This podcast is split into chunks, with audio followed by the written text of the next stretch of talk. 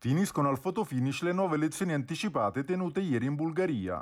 A spoglio quasi ultimato, il movimento populista C'è un popolo così del popolare showman e cantante Slavi Trifonov e il partito di centrodestra Gerb dell'ex premier Boyko Borisov arrivano appaiati intorno al 23% dei consensi.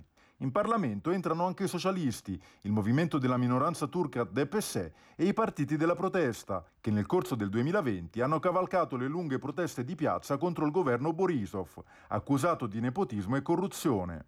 I risultati non differiscono quindi molto da quelli emersi dalle elezioni dello scorso 4 aprile, che avevano portato ad un Parlamento incapace di esprimere una maggioranza, con Borisov totalmente isolato e i partiti d'opposizione senza una chiara maggioranza in Parlamento.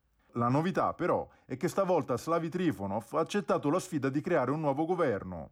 In un discorso televisivo tenuto stamattina, il leader dice a un popolo così, che molti commentatori paragonano all'esperienza italiana dei 5 Stelle, ha annunciato l'intenzione di lanciare un esecutivo di minoranza, che dovrebbe guidare la Bulgaria, cercando di volta in volta i numeri nell'Assemblea nazionale. L'operazione politica sembra però tutt'altro che scontata, vista la litigiosità e frammentazione dei partiti entrati in Parlamento.